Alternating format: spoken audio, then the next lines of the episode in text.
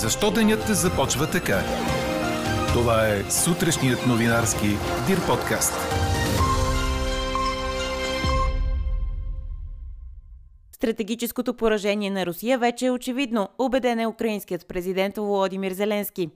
Управляващата коалиция у нас продължава разговорите по антикризисните мерки. А ние ви питаме, мислите ли, че големия протест на 18 май в София е денят Хикс за оцеляване на правителството? Пишете ни на podcastnews.dirbg. Говори Дирбеге.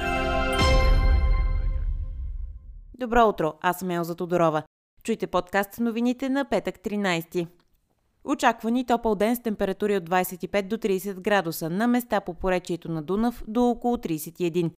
Ще се развива купеста облачност, но краткотрайни валежи са възможни само на отделни места в планините на западна и югозападна България. Отново по-хладно, до около 23 градуса ще остане по морето. Ще духа слаб в източните райони до умерен вятър от югоисток. Продължават разговорите в управляващата коалиция по пакета от антикризисни мерки заради високата инфлация. Експертен коалиционен съвет ще заседава отново в Министерството на финансите, а окончателните решения се очаква да бъдат обявени следващата седмица. А в Народното събрание днес ще се проведе блиц контрол и редовен парламентарен контрол, в рамките на които ще бъдат изслушани премиерът Кирил Петков и 10 министри от кабинета му. Комисията за енергийно и водно регулиране очаква да получи окончателно заявление на обществения доставчик Булгаргаз за цената на природния газ за май. След това енергийният регулатор трябва да насрочи заседание за утвърждаване на окончателната му цена. Кевър трябваше да проведе заседание на 10 май, но то беше отложено заради започната от Енергийното министерство проверка в Булгаргаз. Пожар избухна в сграда в централната част на столицата с нощи около 22 часа. Информацията е била за пламнал покрив в квартал Банишора. Огънят е бил овладян и пожарът не се е разраснал. За минути на място са изпратени три линейки и противопожарни коли. От спешна помощ казват, че няма пострадали и обгазени. Четете още в Дирбеге.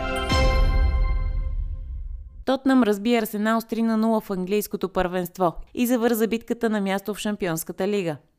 Двата големи съперника от Северен Лондон я водят в пряк дуел, като въпреки поражението артилеристите остават с точка пред шпорите 66 срещу 65 при два оставащи кръга до края на първенството.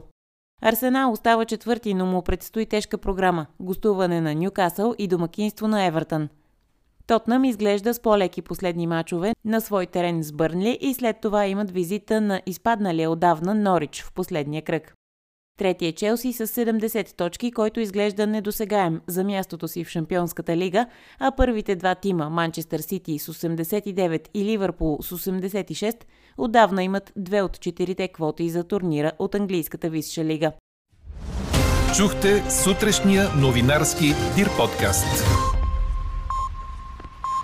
Подробно по темите в подкаста четете в Дирбаге.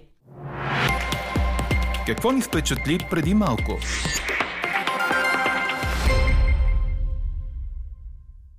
Стратегическото поражение на Русия вече е очевидно за всички, дори за тези, които все още продължават да поддържат връзка с нея. Но тя няма смелостта да го признае и се опитва да скрие истината за ракетни и артилерийски удари. Това твърди украинския президент Володимир Зеленски. В същото време властите в Киев обвиниха руските сили, че са стреляли с танк по къща в село близо до Харков в източна Украина и са убили мирни граждани. Три тела са били ексхумирани тази седмица. Става дума за събития от края на март в село Степанки, окупирано тогава от руснаците, а в последствие върнато под украински контрол. Прокуратурата разследва за военни престъпления и случаи от видео разпространено от CNN с двама украински цивилни, застреляни в гръб от руски войници. Според Киев, Русия е извършила и 4 ракетни атаки срещу петролна рафинерия в град Кременчук. Зеленски обвини украинските сили и че от началото на войната са разрушили 100 болници.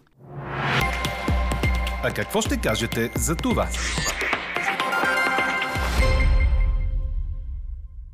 18 май ще е денят Хикс за оцеляване на новата власт. За тогава е насрочен първия наистина сериозен протест срещу правителството, зад който този път застанаха големите организации на бизнеса.